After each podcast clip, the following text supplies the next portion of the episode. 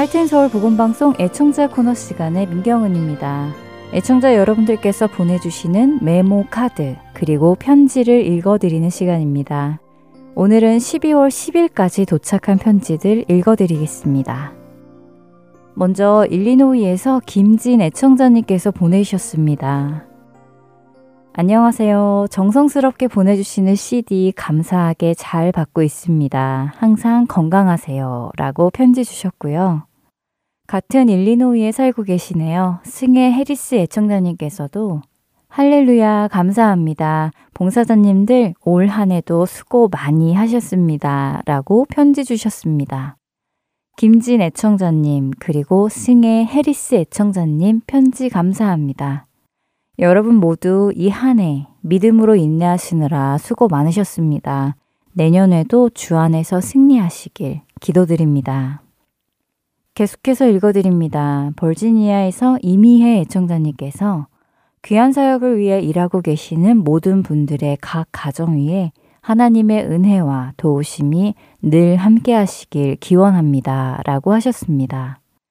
네, 이미 애청자님, 우리는 하나님의 은혜와 도우심 없이는 살 수 없지요. 모두에게 주님의 넘치는 은혜가 있기를 소원합니다. 마지막 편지인데요. 신청곡을 말씀해 주셨습니다. 안녕하세요. 이 어려운 시기에 복음방송을 들을 수 있도록 수고하시는 관계자분들께 진심으로 감사드립니다. 저는 펜실베니아에서 살고 있는 정영만입니다. 서로가 이 어려운 시기에 힘이 들지만 성의를 담아 동봉합니다. 아울러 찬양 한 곡 듣고 싶습니다. 통일 찬송가 401장 천성을 향해 가는 성도들아 신청합니다. 그리고 앞으로도 좋은 방송 부탁드립니다. 라고 정영만 애청자님께서 보내주셨습니다. 네, 이렇게 어려운 시기에 편지와 응원의 메시지 보내주심에 감사합니다. 정말 천성을 향해 가는 길 속에서 지치지 않고 훗날 받을 하나님의 상을 기대하며 전진해 나가시길 원합니다. 신청하신 곡 천성을 향해 가는 성도들아 들으시고 계속해서 주안의 하나 사부로 이어집니다.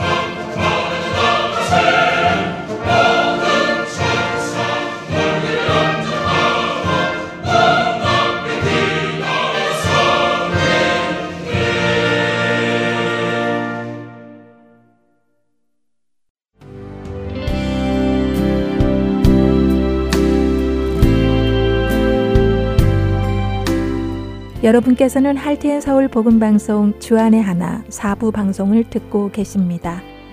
오늘 주안의 하나 사부에서는 2015년에 방송된 성경 속 단어 한마디와 2016년에 방송된 선지자 이야기 두 편이 준비되어 있습니다.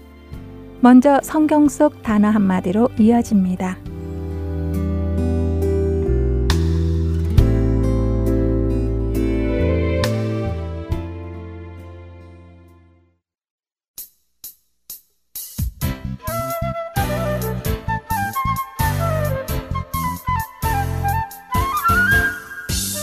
여러분 안녕하세요. 성경 속 단어 한마디 진행의 이다솜입니다.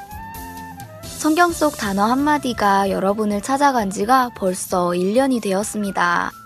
와, 대단하지요? 1년이나 여러분들을 만나게 되었다니 말입니다. 사실 오늘 성경 속 단어 한마디는 마지막 편이 되었는데요. 그동안 애청해주셔서 먼저 감사하다는 말씀을 전해드리고요. 이 프로그램을 통해서 저도 성경 속에서 잘 알지 못했던 단어들을 많이 배우게 되어서 참 감사했습니다. 여러분들도 많이 배우셨다고 종종 편지와 이메일을 보내주셔서 나름 보람도 있었네요. 오늘 성경 속 단어 한마디, 그 마지막 시간으로는 어떤 단어를 함께 나누어 볼까 고민해 보았는데요. 그러다 번뜩 생각이 들었습니다. 바로 교회라는 단어와 성도라는 단어입니다. 아무래도 교회와 성도는 우리 그리스도인들의 정체성을 나타내주는 단어일 텐데요. 그렇지만 정작 이 단어의 뜻을 정확히 알고 계시는 분들은 생각보다 적으시더라고요. 그래서 준비했습니다. 성경 속 단어 한마디. 오늘은 성도와 교회에 대해 알아보겠습니다. 언젠가 이런 질문을 받은 적이 있습니다. 당신은 성자이십니까? 그 질문에 너무도 놀라 아니요, 감히 제가 성자라니요, 아닙니다. 라고 대답을 했는데요. 그러자 질문을 하신 분이 다시 질문을 하셨습니다. 그러면 성도이신가요? 라고요. 그래서 저는 당연히 네, 성자는 아니지만 교회의 성도이긴 합니다. 라고 대답을 했는데요. 그때 그분이 이런 말씀을 해주셨습니다. 성자와 성도는 같은 의미라고요. 그리고는 설명을 해주셨는데요. 성자란 거룩한 신도를 이르는 말로 거룩할 성자의 사람 자자를 사용한 단어이고 성도란 거룩할 성자의 무리 도자를 사용한 단어로 거룩한 무리 혹은 거룩한 자라는 의미를 가지고 있다고 말입니다. 사실 그때까지 저는 성도란 교회의 멤버라고 생각을 하고 있었습니다. 교인을 뜻하는 다른 호칭이라고 생각했었지요. 사실 누군가 우리에게 당신은 성자입니까? 라고 묻는다면 쉽게 그렇습니다 라고 대답할 만한 사람은 없을 것 같습니다. 왠지 성자라고 하면 특별히 거룩하여 존경받을 만한 성인을 뜻하는 것 같아서 그런데요. 대신 성도는 교인을 뜻한다고 생각해서 그렇다라고 대답하기 부담이 적은 것 같습니다. 그러나 성경은 우리 각자를 성자, 곧 헬라어로 하기오스, 영어로는 세인트라고 호칭하십니다. 그것은 우리의 의로 우리가 거룩한 사람이 된 것이 아니라 하나님의 은혜, 예수 그리스도의 공로로 거룩한 사람이 된 것이기에 우리 각자를 거룩한 사람으로 부르시는 것이지요. 거룩하다는 의미는 예전에도 한번 나누었지만 분리되다, 구별되다는 의미를 가지고 있습니다. 그러니까 성자의 정확한 의미는 구별된 자, 분리된 자라는 의미이고 그것은 곧 세상에서 분리된 자, 구별된 자라는 의미입니다. 우리가 예수 그리스도를 통해 세상에서 부름받아 나왔다면 우리는 성자인 것입니다. 그렇다면 교회는 무엇일까요? 우리는 흔히 교회를 성도들이 모여서 예배를 드리는 건물이라고 생각합니다. 장소적인 개념이지요. 그래서 흔히 교회를 성전이라고 부르시는 분들도 계시지요. 하지만 교회라는 단어의 헬라어 원어인 에클레시아는 부르다라는 칼레오에서 나온 단어로 부름받아 나온 무리라는 의미를 가지고 있습니다. 장소적인 개념보다는 정체성에 관한 의미이지요. 결국 교회란 세상에서 부름받아 나온 성도들의 모임이고 그 무리들을 의미하는 것인데요. 이 말씀은 곧 여러분 각자 한 명한 한 명이 곧 교회이며 교회를 이룬다는 말씀입니다. 고린도전서 1장 2절의 상단 말씀은 교회와 성도에 대한 이러한 정의를 잘 설명해 주고 계십니다. 고린도에 있는 하나님의 교회, 곧 그리스도 예수 안에서 거룩하여지고 성도라 부르심을 받은 자들과 하나님의 교회란 곧 그리스도 안에서 거룩하여진 성도라는 말씀이지요. 여러분과 저는 예수 그리스도를 통해 거룩해진 성도입니다. 그것은 곧 우리가 멸망할 세상에 그대로 있지 않고 그 세상으로부터 부름받아 나왔다는 말씀입니다. 그렇기에 우리는 세상에 속한 사람들이 아니라 하나님 나라에 속한 사람으로 이 세상을 살아가야 할 것입니다. 여러분과 저, 우리가 바로 교회인 것입니다. 그동안 성경 속 단어 한마디 사랑해주신 여러분들께 감사드립니다. 성도로서 그리스도의 몸된 교회로 지어져 가는 우리 모두 되기 바라며 성경 속 단어 한마디 마치겠습니다. 지금까지 이다솜이었습니다. 여러분 안녕히 계세요.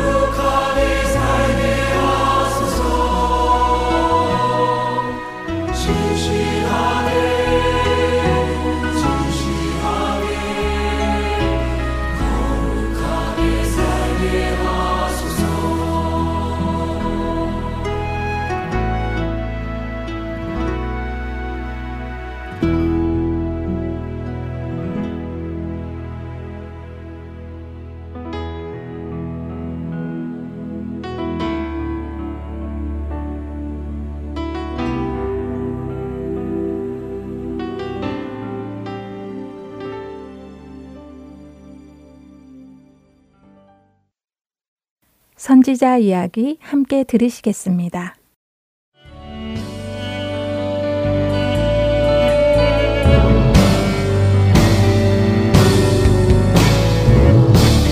청자 여러분 안녕하세요. 선지자 이야기 진행의 민경훈입니다. 안녕하세요. 최소영입니다. 네, 선지자 이야기. 지금까지 15명의 선지자들과 그들이 쓴 선지서들을 살펴보았는데요. 이제 딱 한 명이 남아있지요. 네, 그렇네요. 이제 구약의 마지막 선지자 말라기를 공부할 차례입니다. 말라기는 학계와 스가랴 선지자가 사역한 지 약 80년 이후에 활동한 선지자인데요. 지난 시간에 말라기 선지자가 활동했던 시대적 배경을 알아보기 위해 그 시대의 역사서인 에스라와 느헤미야를 참조하여 보았지요. 네. 이스라엘 백성들이 포로에서 풀려나 다시 예루살렘으로 돌아온 이후의 상황을 살펴보았었습니다. 사실 저는 어, 이스라엘 백성들이 하나님의 말씀대로 70년의 포로 생활을 끝내고 유다 땅으로 돌아온 후에 정신 차리고 잘 살 줄 알았는데요. 그런데 돌아온 후에 그들의 삶을 공부해 보니까요. 아쉽게도 예루살렘 멸망 이전과 별반 다르지 않았던 것 같더라고요. 네.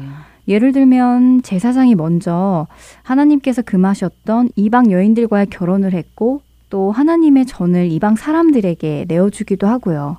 또 과중한 세금의 부담을 안고 있는 가난한 자들을 돌보지 않아서 그들이 결국 자신들의 자녀를 노예로 팔아야 하는 경우까지 생겼잖아요. 그렇죠. 포로에서 풀려나 예루살렘으로 돌아와 이제 성전을 재건하였지만 그들은 여전히 영적 타락 가운데 있었습니다. 더욱이 제사장들의 타락은 그 시대의 영적 상태를 잘 보여주고 있지요. 이러한 때에 하나님은 말라기 선지자를 세우셔서 이스라엘 백성들에게 말씀하십니다. 음, 구약의 마지막 선지자라고 하니 그가 전한 메시지는 어떤 내용이었는지 더 궁금해지는데요. 말라기서도 소선지서지요? 네, 말라기서는 총 4장으로 이루어진 소선지서인데요. 다른 선지서들과 다르게 말라기서는 하나님과 백성들이 마치 대화하는 것과 같은 형식의 말씀들이 말라기서 전체에 걸쳐 나옵니다. 어, 대화라고 하니 뭔가 독특하고 친근하다는 느낌도 드는데요. 네. 그런데 말라기서의 이 대화를 잘 살펴보면 하나님께서 이스라엘에게 어떤 것을 말씀하시고 이스라엘은 이것에 대해 부정하고 회의적으로 반응하는 형식의 대화입니다. 이러한 하나님의 말씀과 이스라엘의 반응을 통해 우리는 하나님이 어떤 분이신지 또 그 당시 이스라엘의 영적 상태가 어떠했는지 알 수 있는 것이지요. 그렇군요. 하나님께서 어떤 말씀을 하셨고 그에 대해 이스라엘 백성들은 어떻게 반응했는지 궁금해지는데요. 네, 예를 들어 하나님께서 민경은 아나운서에게 내가 너를 사랑하노라 하고 말씀하신다면 민경은 아나운서는 하나님께 뭐라고 대답할 것인가요? 와, 너무 감격스러울 것 같아요. 네. 아마 하나님 자격 없는 저를 사랑해 주셔서 감사합니다. 저도 하나님을 사랑합니다. 하고 대답할 것 같은데요. 네, 그렇죠. 그런데 말라기 당시에 이스라엘 백성들은 뭐라고 대답하였는지 한번 말씀을 통해 볼까요? 1장 2절에 전반부를 읽어 주세요. 네. 여호와께서 이르시되 내가 너희를 사랑하였노라 하나 너희는 이르기를 주께서 어떻게 우리를 사랑하셨나이까 하는도다. 음, 하나님의 사랑을 의심하는 듯한 대답이네요. 마치 정말 우리를 사랑하셨습니까? 우리는 믿을 수 없습니다. 라고 말하는 것 같은데요. 네. 이에 대해 하나님은 내가 야곱은 사랑하였고 에서는 미워하였다. 라고 말씀하십니다. 즉, 장자였던 에서를 사랑하신 것이 아니라 야곱의 후손인 이스라엘을 택하시고 지금까지 인도하신 것은 그들이 그럴 만한 자격이 있어서가 아니라 하나님의 사랑에서 비롯된 것이라는 말씀이지요. 어쩌면 이스라엘 백성들은 오랜 포로 생활을 경험했고 또 귀한 후 경험하게 된 여러 현실적인 어려움 앞에서 하나님의 사랑이 없다고 생각했을지도 모릅니다. 그러나 하나님의 사랑은 자신들이 원하는 것을 이루며 이 땅에서 순탄하게 사는 것에 있는 것이 아니지요. 하나님은 이스라엘을 사랑하셔서 그의 백성으로 삼으시고 인도하시며 그들에게 하나님 나라의 소망을 품게 하십니다. 그리고 그들을 구원하기 위해 독생자 예수님을 내어주기까지 사랑하신 것이지요. 아, 그렇군요. 그러한 하나님의 사랑을 받으면서도 주께서 어떻게 우리를 사랑하셨나이까 하고 반문하고 있었네요. 네, 그뿐 아니라 제사장들은 하나님을 공경하지도 두려워하지도 않았다고 말씀하십니다. 1장 6절을 읽어 주시겠어요? 내 이름을 멸시하는 제사장들아 나 망군의 여호와가 너희에게 이르기를 아들은 그 아버지를 종은 그 주인을 공경하나니 내가 아버지일진데 나를 공경함이 어디 있느냐 내가 주인일진데 나를 두려워함이 어디 있느냐 하나 너희는 이르기를 우리가 어떻게 주의 이름을 멸시하였나이까 하는도다. 어, 하나님은 제사장들이 하나님의 이름을 멸시하며 하나님을 공경하지도 두려워하지도 않는다고 하시는데 그들은 이번에도 이것에 대해 부정하는군요. 우리가 어떻게 주의 이름을 멸시하였나이까 하고 반문하고 있네요. 네, 그렇습니다. 이에 대해 하나님은 제사장들이 더러운 떡을 하나님의 재단에 드리고 희생제물도 눈먼 것, 저는 것, 병든 것을 드렸다고 지적하십니다. 거룩하신 하나님께 드리는 제물은 흠없는 것이어야 했지요. 제사장들은 거룩한 것과 속된 것을 구별하여야 했습니다. 그러나 그들은 좋은 것은 자신들이 취하고 가치가 없는 것들, 그러니까 죽여도 별로 아깝지 않은 것들을 하나님 앞으로 가지고 가서 드렸습니다. 어쩌면 자신들의 마음속에 그저 제사를 드리면 됐지 하고 스스로 만족하고 있었던 것은 아닐까 싶습니다. 바로 이러한 그들의 모습이 하나님을 경외함도 두려워함도 없기 때문에 나타나는 것이라고 하시는 것이지요. 하나님은 이러한 예배를 받지 않으실 것이라고 말씀하십니다. 그렇군요. 그러면서도 우리가 어떻게 주의 이름을 멸시하였나이까 하고 반박하던 그 모습이 어, 참 뻔뻔하다는 생각이 드는데요. 자신들의 행위를 돌아보지 않고 이렇게 뻔뻔하게 반응하는 모습은 2장에서도 볼 수 있는데요. 하나님께서 그들의 재물을 받지 않으시자 이스라엘은 하나님이 도대체 왜 그러시는가 하며 또다시 반문합니다. 2장 13절 후반부와 14절의 전반부를 읽어주세요. 그러므로 여호와께서 다시는 너희의 봉헌물을 돌아보지도 아니하시며 그것을 너희 손에서 기꺼이 받지도 아니하시거늘 너희는 이르기를 어찌 됨이니까 하는도다.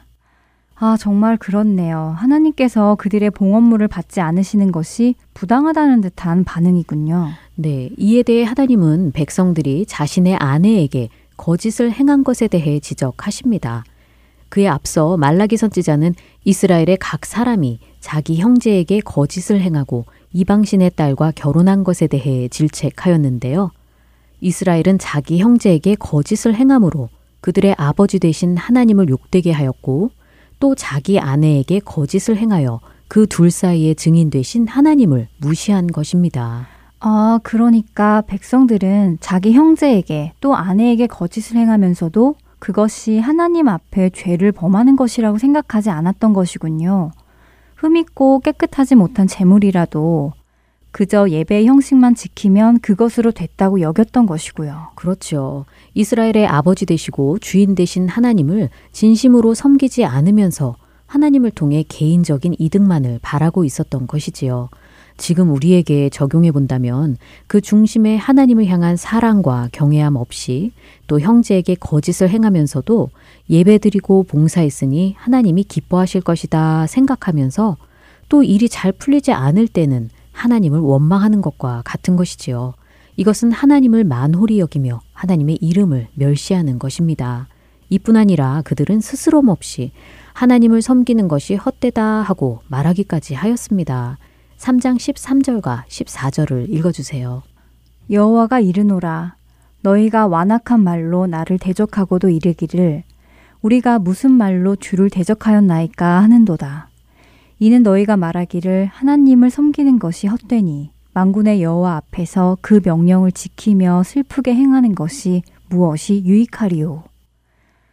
그렇군요. 여전히 그들은 자신들의 잘못을 지적하신 하나님 앞에서 우리가 언제 그랬습니까? 하며 반박하고 있네요. 하나님의 말씀 앞에 겸손히 자신을 돌아보는 모습은 찾아볼 수가 없습니다. 하나님께서 이 백성은 목이 곧은 백성이라고 하셨던 말씀이 떠오릅니다. 네, 정말 목이 곧은 백성이지요. 그리고 그 다음 구절에 보면 그들은 교만한 자가 복되고 악을 행하는 자가 번성하며 하나님을 시험하는 자가 화를 면하는구나 하고 말하였습니다. 목이 곧은 백성, 이스라엘은 그들 스스로 심판자가 되어 하나님을 판단하고 하나님의 공의가 없다고 완악한 말로 하나님을 대적하고 있는 것이지요. 네. 음, 그들의 그 말 속에는 왠지 악인의 형통을 부러워하고 있는 마음이 섞여 있는 것 같네요. 사실 저는 마지막 선지서인 말라기서를 보며 내심 기대했던 것이 있었는데요. 지금까지 선지서를 통해 이스라엘이 얼마나 많은 죄를 짓고 회개치 않고 돌이키지 않았는가 하는 것을 충분히 보아왔잖아요. 네. 이제 끝에는 해피엔딩으로 마지막 선지자의 경고와 메시지를 듣고 돌이키고 회개하겠지 했는데 오히려 더욱 뻔뻔하게 하나님 앞에서 반박하는 그들의 모습이 참 답답하게 느껴집니다. 네, 그렇죠. 그런데 많은 사람들이 완악한 말로 하나님을 대적할 때 소수일지라도 하나님을 경외하는 자들이 있었습니다. 3장 16절을 읽어볼까요? 그때 여호와를 경외하는 자들이 피차에 말함에 여호와께서 그것을 분명히 들으시고 여호와를 경외하는 자와 그 이름을 존중히 여기는 자를 위하여 여호와 앞에 있는 기념책에 기록하셨느니라. 와, 정말 그렇네요. 여호와를 경외하는 자, 그 이름을 존중히 여기는 자들이 있었군요. 하나님은 그들을 기념책에 기록하셨다고 말씀하시고요. 네, 하나님은 여호와를 경외하고 그 이름을 존중히 여기는 자들의 말을 분명히 들으시고 그들을 기념책에 기록하고 하나님이 정한 날에 특별한 소유로 삼을 것이라고 말씀하십니다. 또 사람이 자기 아들을 아낌같이 내가 그들을 아낄 것이라고 하시지요. 그러나 그와 반대로 교만한 자와 악을 행하는 자는 그 정하신 날에 심판하실 것이라고 말씀하십니다. 하나님을 경외하는 자에 대한 구원과 교만하고 악을 행하는 자에 대한 심판을 분명하게 말씀하여 주시는군요. 그리고 이 구원과 심판은 하나님이 정한 날, 즉 마지막 날에 이루어질 것이고요. 그렇죠. 하나님의 구원과 심판, 하나님의 나라는 누가 오심으로 시작될 것인지 이제 잘 알고 계시지요? 네, 지금까지 공부했던 모든 선지자들을 통해 끊임없이 말씀해 주셨잖아요. 바로 메시아이신 예수님이 오심으로 시작될 것입니다. 그렇죠. 지금 우리 입장에서 보면 하나님 나라는 예수님이 오셨기에 이미 시작되었고 예수님이 다시 오실 날에 완성될 것이지요. 그러나 우리가 공부한 선지자들의 시대에는 아직 예수님이 오시기 전이잖아요. 그중 마지막 선지자인 말라기 시대는 이제 예수님의 초림을 불과 400년 정도 앞두고 있었을 때입니다. 아, 이제 예수님의 초림이 임박한 시기였다는 말씀이군요. 더구나 마지막 선지자였고요. 네. 하나님은 이 마지막 선지자의 입을 통해 메시아이신 예수님의 앞서 그 길을 준비할 자에 대해 예언하여 주십니다. 4장 5절을 읽어주세요. 보라, 여호와의 크고 두려운 날이 이르기 전에 내가 선지자 엘리야를 너희에게 보내리니. 여기서 선지자 엘리야는 세례 요한을 말합니다. 세례 요한은 예수님보다 조금 앞선 시기부터 회개하라 천국이 가까웠느니라 하며 예수님의 길을 예비한 사람입니다. 마치 연극에서 본 무대가 시작되기 전 관객들을 그 주인공에게 집중하게 하기 위해 무대에 조명을 켜고 그 주인공을 소개하는 사람의 역할과 같다고 할까요?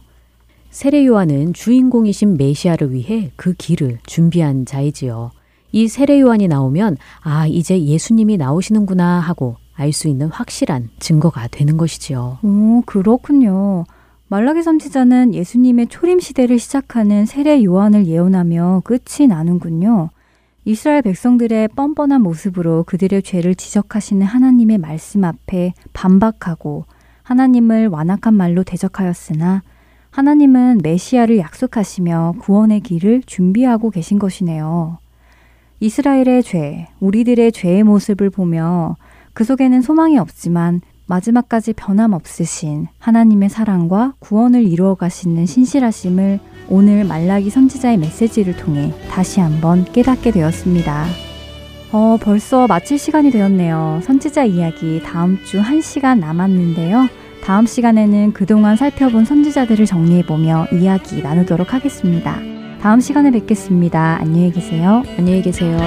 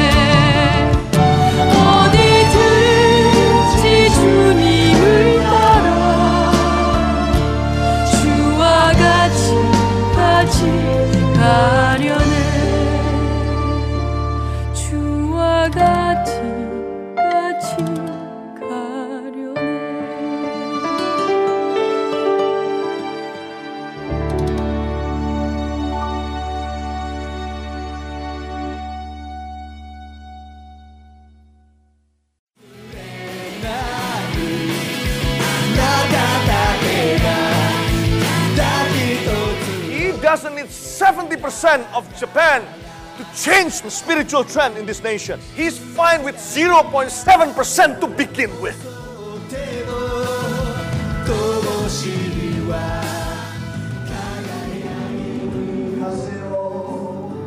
하나님을 향해 부르짖는 일본인들의 간절한 마음이 들리십니까? 크리스천 인구가 1%도 되지 않는 척박한 영적 사막 일본. 그 사막의 땅에도 복음의 씨앗이 뿌려져야 할 것입니다. 하트앤서울 복음 선교회에서는 이 일을 위하여 일본어 방송 CD를 제작하였습니다. 주위에 있는 일본인들에게 이 CD를 전하고 싶은 분들은 전화번호 602-866-8999로 연락 주시기 바랍니다.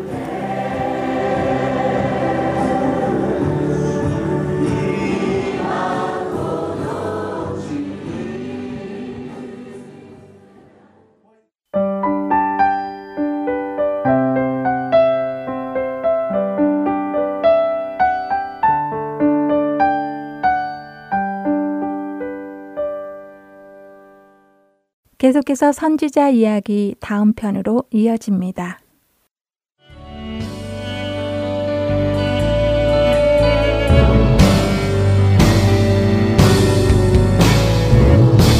애청자 여러분 안녕하세요. 선지자 이야기 진행의 민경훈입니다. 안녕하세요. 최소영입니다. 지난 시간에는 구약의 마지막 선지자인 말라기를 공부하였습니다. 포로 귀환 후 성전과 성벽을 재건하고 이제 안정이 되어가는 듯한 시점이었는데요. 이스라엘 백성들은 여전히 영적으로 아니라고 자신들의 죄에 대해 뻔뻔할 만큼 무감각해 있었습니다. 이때 하나님은 말라기 선지자를 통해 그들의 영적 상태를 지적하시고 심판과 회복의 메시지를 전하여 주셨지요. 네, 뻔뻔하다는 표현이 정말 딱 맞다고 생각됩니다. 특히 말라기서는 그 전반에 걸쳐 하나님과 이스라엘이 마치 대화하는 것과 같은 형식으로 되어 있어서 그들의 뻔뻔함이 잘 드러났는데요. 하나님께서 이스라엘의 죄를 지적하실 때마다 그들은 우리가 언제 그랬습니까? 하는 식으로 따박따박 반박하며 하나님의 말씀을 부정했지요. 네. 특히 하나님께서 내가 너희를 사랑하였노라 하고 말씀하시는데도 우리를 어떻게 사랑하셨나이까 하고 반문하였잖아요. 마치 부모가 자녀에게 사랑 고백을 하는데 그 자녀는 부모에게 대들며 반박하는 듯한 모습처럼 보여서 하나님의 마음이 얼마나 아프셨을까 하는 생각도 들더라고요. 그렇죠. 그런데 하나님의 사랑이 얼마나 크고 놀라운지 대들고 반박하는 자녀와 같은 이스라엘과 또 우리를 내버려 두지 않으시고 메시아이신 예수님을 보내주셨잖아요. 말라기는 이 메시아, 예수님의 길을 준비하는 세례 요한에 대한 예언으로 끝을 맺었지요. 네, 말라기를 끝으로 이제 구약의 선지서들과 그것을 쓴 선지자들을 모두 살펴보았습니다. 선지자 이야기, 구약의 선지서들을 통해 하나님의 마음을 알아가고자 지난 6개월 동안 구약의 모든 선지서들을 공부하였지요. 오늘 그 마지막 시간인데요.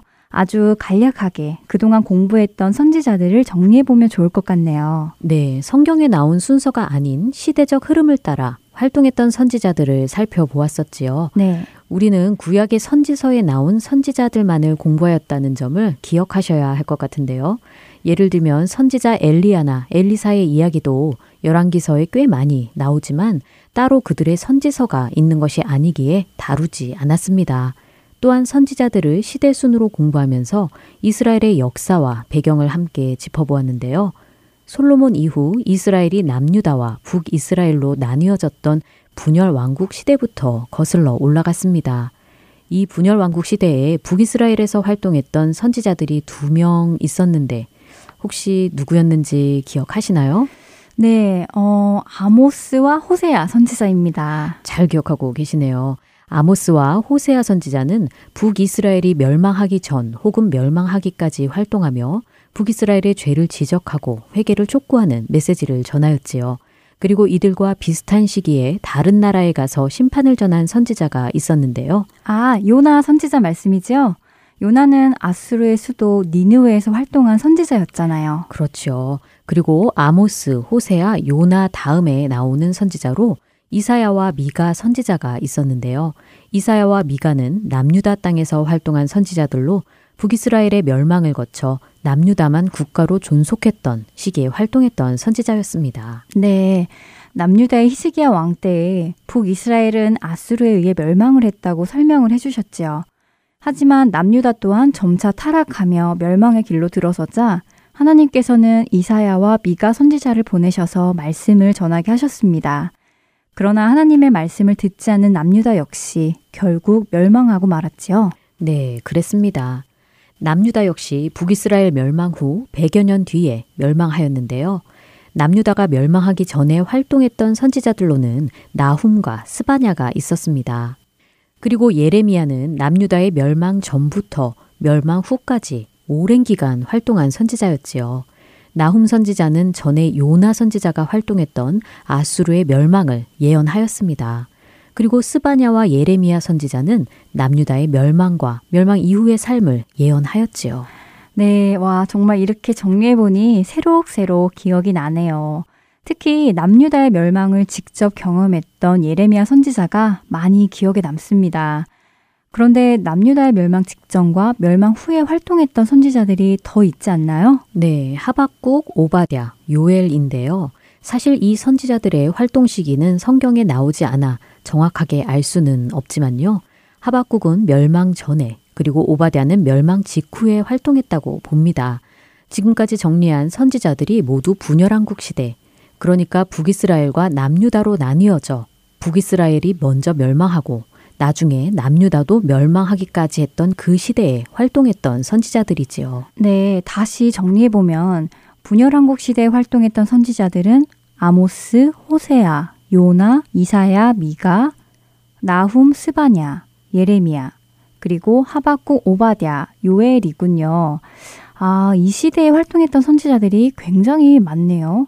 그러면 이제 남유다도 멸망하고 바벨론으로 포로가 되어 끌려갔잖아요. 그때 활동했던 선지자들이 다니엘과 에스겔 아닌가요? 네, 맞습니다. 이때를 포로 시대라고 부르는데요. 다니엘은 1차 포로로 끌려가 주로 바벨론의 왕궁에서 활동했던 선지자이고요. 에스겔은 2차 포로로 끌려가 바벨론에 있는 남유다 백성들에게 말씀을 전하였지요. 바벨론이 페르시아에 의해 멸망하고 페르시아 고레스 왕의 칙령을 따라 70년의 포로 생활을 마치고 예루살렘으로 다시 귀환했던 시대를 포로 귀환 시대라고 부릅니다. 이 포로 귀환 시대에 활동했던 선지자들로 학계, 스가랴, 그리고 말라기가 있지요. 학계와 스가랴는 성전 재건을 촉구하며 이스라엘의 회복을 예언하였습니다. 그리고 지난 시간에 공부한 말라기는 구약의 마지막 선지자였지요. 네, 아모스부터 말라기까지 16명의 선지자들을 시대 순으로 간략하게 정리해 보았습니다. 저는 개인적으로 그동안 선지자 이야기를 통해 선지서를 다 읽어보게 되어서 참 좋았는데요. 특히 이사야나 예레미야와 같은 대선지서를 읽을 땐 짧은 기간 동안 다 읽을 수 있을까 하는 걱정이 앞서기도 했지만 작정하고 집중하여 읽으니 되더라고요. 물론 모든 구절을 다 이해한 것은 아니었지만 시대적 배경과 주요 내용을 나누고 나서 선지서를 읽으니 많은 도움이 되었습니다. 애청자 여러분들도 이 방송을 듣는 것으로 끝나지 마시고 시간을 내어서 선지서를 읽어보시기를 권하고 싶네요. 네, 사실 구약의 어떤 성경보다도 선지서가 좀 생소하고 어렵게 느껴지실 수 있는데요. 저도 성경을 직접 읽는 것이 참 중요하다고 생각합니다. 우리 모두 선지서를 읽고 하나님의 마음을 더 깊이 깨달아 알기를 소원합니다. 네. 우리가 선지서를 통해 하나님의 마음을 알아가고자 했잖아요. 네. 민경은 아나운서는 이 선지서를 통해 하나님의 어떤 마음을 깨닫게 되셨는지 궁금하네요. 네. 음, 하나님께서 선지자들을 통해 늘 이스라엘의 죄를 지적하셨잖아요. 네. 처음에는 왜 항상 그들의 죄에 대한 책망의 말씀만을 전하실까 하는 생각이 들었었고요. 또 왜 이스라엘 백성들은 저렇게 끊임없이 똑같은 죄를 반복하여 지을까 하는 생각도 들었습니다. 그런데 죄에 대한 질책에서 끝나지 않고 늘 돌아오라고 돌이키라고 말씀하시는 모습을 보며 정말 하나님의 뜻은 심판이 아니라 구원임을 깨닫게 되었어요. 그래서 하나님은 그 백성 이스라엘이 죄 가운데 있도록 그냥 두지 않으시고 계속해서 선지자들을 보내어 회개를 촉구하시며 내가 너희를 사랑한다고 말씀하시는 것 같았습니다. 네, 저도 선지서를 통해 우리를 구원하시기 위해 쉼 없이 일하시는 하나님의 신실하심을 다시 한번 깨닫게 되었습니다. 또 이스라엘 백성들과 마찬가지로 우리 모두 죄에서 스스로 자유할 수 없는 존재임을 고백할 수밖에 없더라고요. 그래서 하나님은 선지자들을 통해 끊임없이 구원자 예수님을 약속하여 주신 것이지요. 저는 선지서에서 예수님에 관한 예언의 말씀이 나올 때마다 정말 진흙 속에서 보석을 발견한 것처럼 기쁘더라고요. 네, 전에 그런 표현을 쓰셨던 기억이 나네요. 예전에는 신약에서 예수님이 탄생하시고 사역하시고 하는 것에 대해 구약과 큰 연관을 지어서 생각하지 못했었는데요. 선지서를 통해 예수님의 동정녀 탄생과 고난과 죽으심, 또 어디서 태어나실지 하는 것까지 예언이 된 것을 보며 너무나 놀라웠습니다. 그렇죠. 그뿐 아니라 예수님이 겸손하여 나귀 새끼를 타실 것과 예수님의 앞서 세례 요한이 그 길을 준비할 것까지 모두 하나님의 계획 가운데 선지자를 통해 예언되고 신약에 와서 그대로 성취되었지요. 네, 그리고 이스라엘의 시대적 흐름과 역사를 보니 정말 모든 것의 주권자, 이 땅의 모든 흥망성쇠를 다스리시는 분도 하나님이시라는 것이 크게 와닿았었습니다. 강대국 아수르에 이어 바벨론, 페르시아가 차례로 일어났잖아요. 네. 그런데 이 일이 일어나기 훨씬 전에 하나님께서는 선지자들을 통해 미리 예언하셨고 또 하나님의 말씀대로 이루어진 것이 저에게는 놀랍게 다가왔습니다. 네, 이 세상이 강대국의 힘으로 또는 힘 있는 어떤 사람들의 의지대로 돌아가는 것처럼 보일지 모르나 이 모든 역사의 주인은 하나님이십니다. 그리고 결국 모든 나라는 멸망할 것이나 하나님 나라만이 영원할 것이라고 다니엘을 통해 말씀하셨지요. 하나님의 그 주권과 통치권이 우리 삶을 다스리시고 그 하나님 앞에 순복하는 우리 모두가 되길 소망합니다. 네, 아멘입니다. 이제는 정말 맞춰야 할 시간입니다. 올 1월부터 26주 동안 선지자와 선지서를 통해 이스라엘의 시대적 흐름을 배울 수 있는 귀한 시간이었는데요. 아모스를 시작으로 마지막 말라기까지 많은 선지자들을 나누었었는데 사실 모두 다 기억나는 것은 아니기에 다시 읽어보아야 할 것 같습니다. 그리고 혹시 방송을 다시 듣고 싶으신 분들이 계시다면 저희 홈페이지 www.할텐서울.org로 접속하셔서 특별 방송을 클릭하시면 들어보실 수 있습니다. 최소영 아나운서님 그동안 수고 많으셨습니다. 애청자 여러분 그동안 선지자 이야기 함께 해주셔서 감사드리고요. 저희는 인사드리겠습니다. 안녕히 계세요. 안녕히 계세요.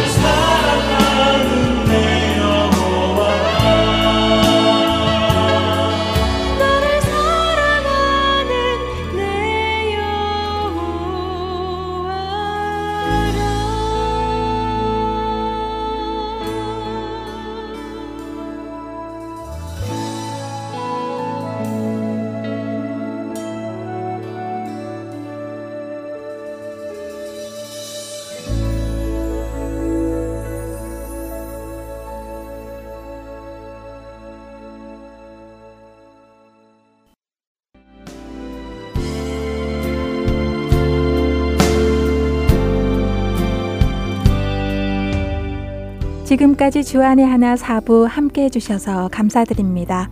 다른 방송들을 더 듣고 싶으신 분들은 홈페이지 www.할텐서울.org에서 특별 방송을 클릭하셔서 들으실 수 있습니다.